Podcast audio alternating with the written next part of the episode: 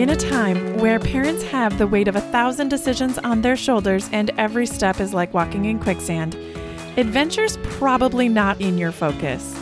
However, research shows families who adventure are more resilient and have significantly healthier minds and bodies. The purpose of this podcast is to help families connect through simple and authentic adventure experiences. Welcome to Ordinary Sherpa, your online community designed to help you connect, reach your summit, and create meaningful adventure experiences with your family. Hello, and welcome to Ordinary Sherpa. I'm your host, Heidi Dusick. We are kind of sweating it out here in Washington, D.C. this week. It's in the mid 70s, and I'm just not quite ready for that. But I wanted to take a episode actually and come back with a solo episode. It's been a hot minute since I've really done an episode, and I just wanted to share that I do still exist and I am still an adventurous working mom. But so much has changed since we started this podcast, and I don't think I knew, nor did I realize that the lessons that I'll share in today's podcast episode are anything I could have predicted when I started this podcast two years ago, nor did I realize that the words in the title even meant or would be connected to living an adventurous life with kids. But in the last three months, it's been really eye opening and completely normal, if that's possible, to have these words unlocating, unschooling, unlearning become philosophies that we are currently practicing. So, as we embarked on our family gap year, there were many things that would be tested. We tested the amount of money, how we would travel, the way we would travel, the amount of time we wanted to spend together, the types of things we wanted to do. And some of that would be the vocabulary we would use or simple language we would use to describe our lifestyle. So, simple questions like Where are you from? Do you homeschool your kids? What do you do for a living? Suddenly became more interesting and perhaps awkward for us to answer. To offer some context to this episode, I thought I'd begin by sharing some semi formal definitions for what we've determined are terms that fit us right now. And those terms are unlocating, unschooling, and unlearning. I'll cite these in the show notes if you want to learn more about them. But in essence, unlocating is a term that helps describe things that haven't been placed. They're not defined by boundaries or labels or marks or limits. Unlearning is the act of eliminating a previously regular practice or habit. And it's a tool that allows us to learn from previous experience or patterns while making room for new learning. To discard something that was learned, especially if it was false or outdated information, from one's memory. And unschooling is an informal learning that advocates self directed activities as a primary means for learning. Unschoolers are encouraged to explore various activities initiated by the children in them themselves believing more that personal learning is more meaningful, well understood, and therefore useful to the child if it's of interest to them. As we have entered into the RV space, I have recognized how much we, and I'm saying we like collectively as human beings, define ourselves based on where we are located. Many full time RVers or those seeking a nomadic lifestyle aren't defined by a space, location, or home. For example, when we were traveling or meeting someone, it's common like to ask these three questions. These are kind of like standard collecting information, meeting new people type questions. What is your name? Your identity of some sort. Where are you from? And what do you do? Those have become interesting questions. So I have learned instead of asking, Where are you from? Instead, I've started asking, Where are you coming from? We currently don't define ourselves as full time RVers, retired, or nomadic, but there's bits and pieces of those terms that kind of fit us. Our story isn't that we sold everything to live in an RV. We still have a home base in Wisconsin. So we can say we're from Wisconsin. There are bits and pieces of being a Wisconsin family that still define us, that are location specific factors that are very relative to who we are. But part of our desire to travel extensively with kids was to expose them to different places, cultures, foods, landscapes, to better understand a better representation of what all is included in this world. And as we travel, we've noticed what is similar and what's different from Wisconsin. We discuss what it's like to be traveling about and what we miss about home. There are parts of a place, of a geographic location, that keep us in our comfort zone. So for us, unlocating was the first critical step to really getting outside of our comfort zone. And a huge value of adventure is continuing to grow by experiencing things that aren't comfortable. So, just for an example, like what does this all mean? Why are we talking about this? I was noticing, I'm like, gosh, why does everything take so much longer? You know, things like grocery shopping and doing laundry and just like figuring out where we're going, getting gas. I realized it's because when I'm home, I know most of the intricate details of my favorite grocery store. I know the brands that I like and the prices I typically pay. I know how to get there. I know which part of town it's in, what the parking scenario is like. I know which routes are easiest to make my way through city traffic if it's not aligning with my travel plans. I also know things like where are the best parks. I know which gas stations I like. I don't have to think about doing laundry because it's just in the house. All of these things are unique to the locations that we are in and what I know about that location. So when 100% of your location changes every three to five days, we are constantly disrupting and taking time out of our typical habits and routines to learn new systems. And while that might seem exhausting to some, it also creates a unique opportunity to be curious and to not fall into previous established routines, habits, and all of those things that keep us from growing and learning. Our big experiment in unlocating has taught us how to find community when we aren't connected to a place. How do we keep in touch with friends and family when we don't see them as often? It helps us be more intentional about what we want to do with whom, when, and where we go. What do we actually miss about where we are, and how do we want to spend our time? So it's been interesting by visiting different museums, parks and playgrounds, church services, staying with friends and strangers' backyards and driveways. they are each helping us to see the world in a slightly different way and perhaps challenge us to what we have come to learn as normal. Unlocating has also helped us define what is necessary in our lives. Our kids don't maybe need as many supplies, toys, clothes, accessories as we have at home. We don't need as many kitchen appliances to have amazing meals on the road. Much of what we own at home was to make our life easier, more convenient, more efficient, but it wasn't necessarily more effective. So, to demonstrate this, I think the perfect metaphor is this lifestyle experiment called pour over coffee. so, many nights we stay in a boondocking location where we don't have electric hookups, and we're fine with that. One of our morning routines that we have not given up is our morning coffee. We like it and we want to keep doing it. So, in our old lifestyle, mornings were hectic. Everyone was up earlier than desired to eat, get dressed, get schoolwork materials ready, pack a lunch, go over the schedule for the day before there was this mad dash out the door. And my husband would grind and brew a pot of coffee first thing in the morning and he and I would maybe drink a cup while doing other things. And usually the only time I actually enjoyed my coffee was when I was alone on that 30 to 40 minute commute to work. In the RV, we rarely have a schedule to wake up, although we do still try to wake up around like 6:30 anyway. We all just kind of naturally wake up at that time. But some nights we don't have those hookups, which means we have no coffee pot with a push button start. We boil water over the gas stove and spend three to four minutes pouring the water slowly over the grounds into our individual coffee cups. The funny thing is, is, I actually savor the flavor of coffee now, and I am completely content taking 10 minutes to make two cups of coffee. This is an example of unlearning the practice of removing old habits to make space for new learning. It was through unlocating and forcing us to learn a different way that we discovered and appreciated pour over coffee. Which leads me deeper into this idea of unlearning. In previous episodes, we've talked about the need to make space in our lives in order for new opportunities to emerge. Perhaps ones that we weren't expecting. So, in particular, 109, experiencing your childhood dreams with Chris from Life Outside the Maze. We talked a little bit about this.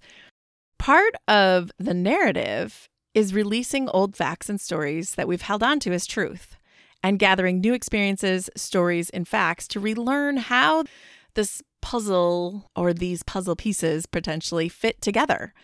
By changing places and spaces, we can trigger different stimuli and rewire how we do our work or rewrite the narrative of our life story.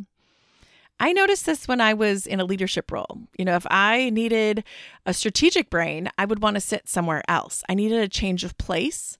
And often that would trigger different types of thought processes. If I needed to be productive, I needed a clean desk. I usually had a timer. I often had kind of a space or a system that would support productive computer work. In order to unlearn some of those systems and habits, a change of place was important. And I noticed a change in our lifestyle and relationship to each other. By removing some of those existing things in our life, I also noticed that we were now available to expose myself to different thoughts or experiences. I'm finding some of the greatest joys are through nurturing and supporting my kids' adventures, both learning and unlearning. So, for example, this is a formal learning experience. There are various parts of history I've realized that I need to unlearn and relearn. So we went to the Holocaust Museum, which, if you're ever in the Richmond, Virginia area, it's completely free. And there's a lot of reading. They're going through a, a renovation right now, but it was really good. I have read books, studied so many different things about World War II. I've watched movies.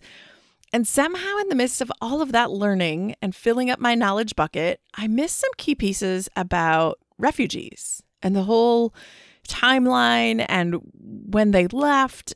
And so I, I just thought this piece of knowledge was interesting that I hadn't really learned before. My son is currently reading The Refugee, and I was completely unaware of the element that we also saw at the Holocaust Museum here in Richmond, Virginia, called The Voyage of St. Louis.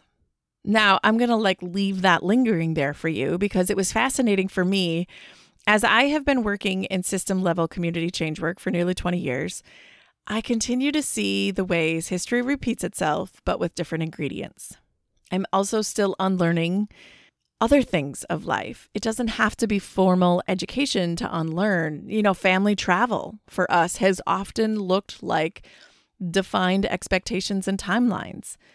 And I'm trying to unlearn and relearn what our habits, routines, and expectations of each other are. As I mentioned earlier, after meeting someone new, we often would ask, So, what do you do for a living?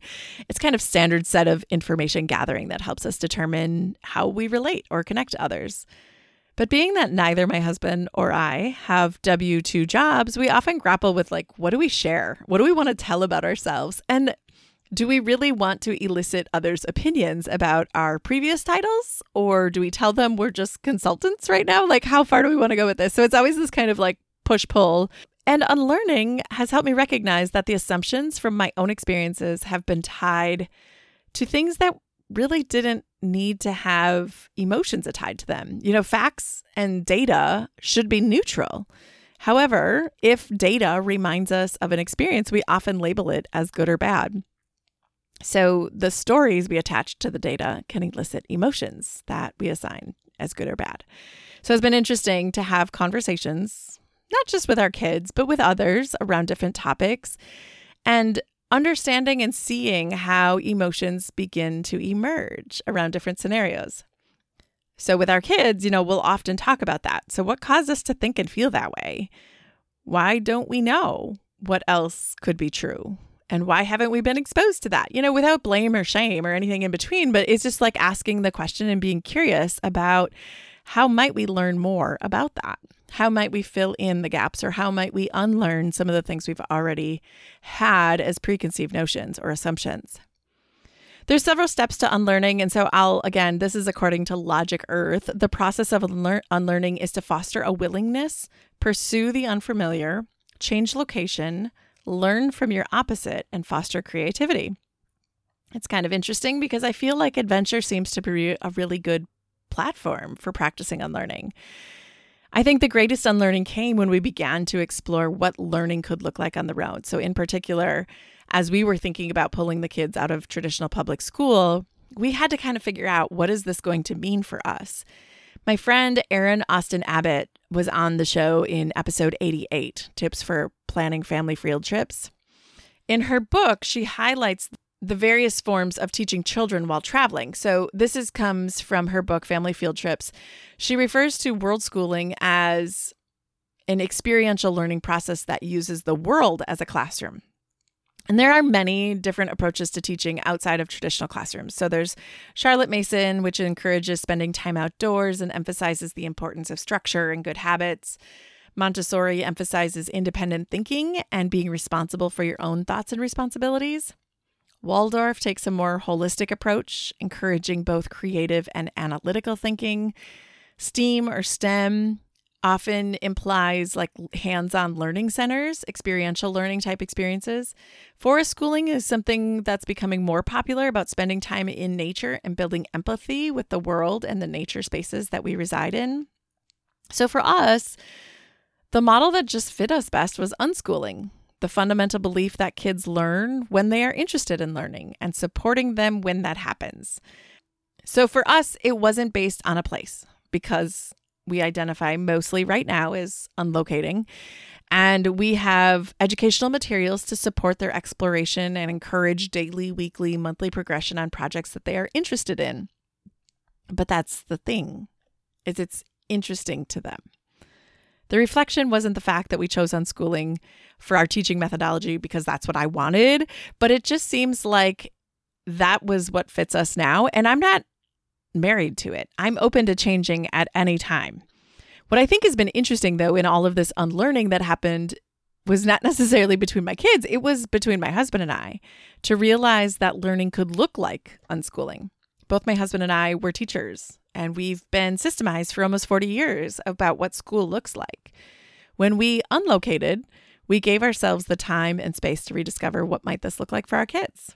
And part of that began years ago when I realized that in defining my metrics for thriving, joy and success are not synonymous. If joy was the metric that defined thriving, I needed to relearn what joy looked like in each of these slices of my life as well. So, for example, thriving in learning didn't have to look like achievement in school or accomplishing a goal or a desired outcome, because that's how I had previously defined success. So, joy in learning actually looks more like solving a problem connecting dots, synthesizing a complex system into a meaningful and actionable way. Joy in learning also looked like new territory, something new, taking action. And if that's what joy looked like for learning for me, how could I discover what joy in learning and growth looked like for my kids? Additionally, how could I create the conditions for them to experience joy in learning? That's what is behind our decision to unschool. So, what we are relearning is that unschooling might not only be an educational practice that our kids needed, but the practice of unlocating, unlearning, and unschooling might be exactly what my husband and I needed to make space for what could really exist in our life. And through this practice, we're slowly rewriting the narrative of what thriving looks like for our family. I hope you found this, even though it's a little complicated and maybe these terms are overwhelming and seems a little gibberish today, it feels like this is starting to make sense for us. And it feels complicated and it doesn't need to be. What I think we are realizing is that less thought, less structure, less expectations is leading and allowing us to experience more creativity, more curiosity more questions that we're asking, and a willingness to try. A willingness to try something that's uncomfortable, to get out of our comfort zones. And I know we can do this in a million different ways, but for us, this seems to be the message that is rewriting the narrative. And so, hopefully, through some of this, you might realize that there are specific narratives that have been written in your learning style or in your schooling or in your location about the culture of your space, or about the culture of family, or about the culture of success.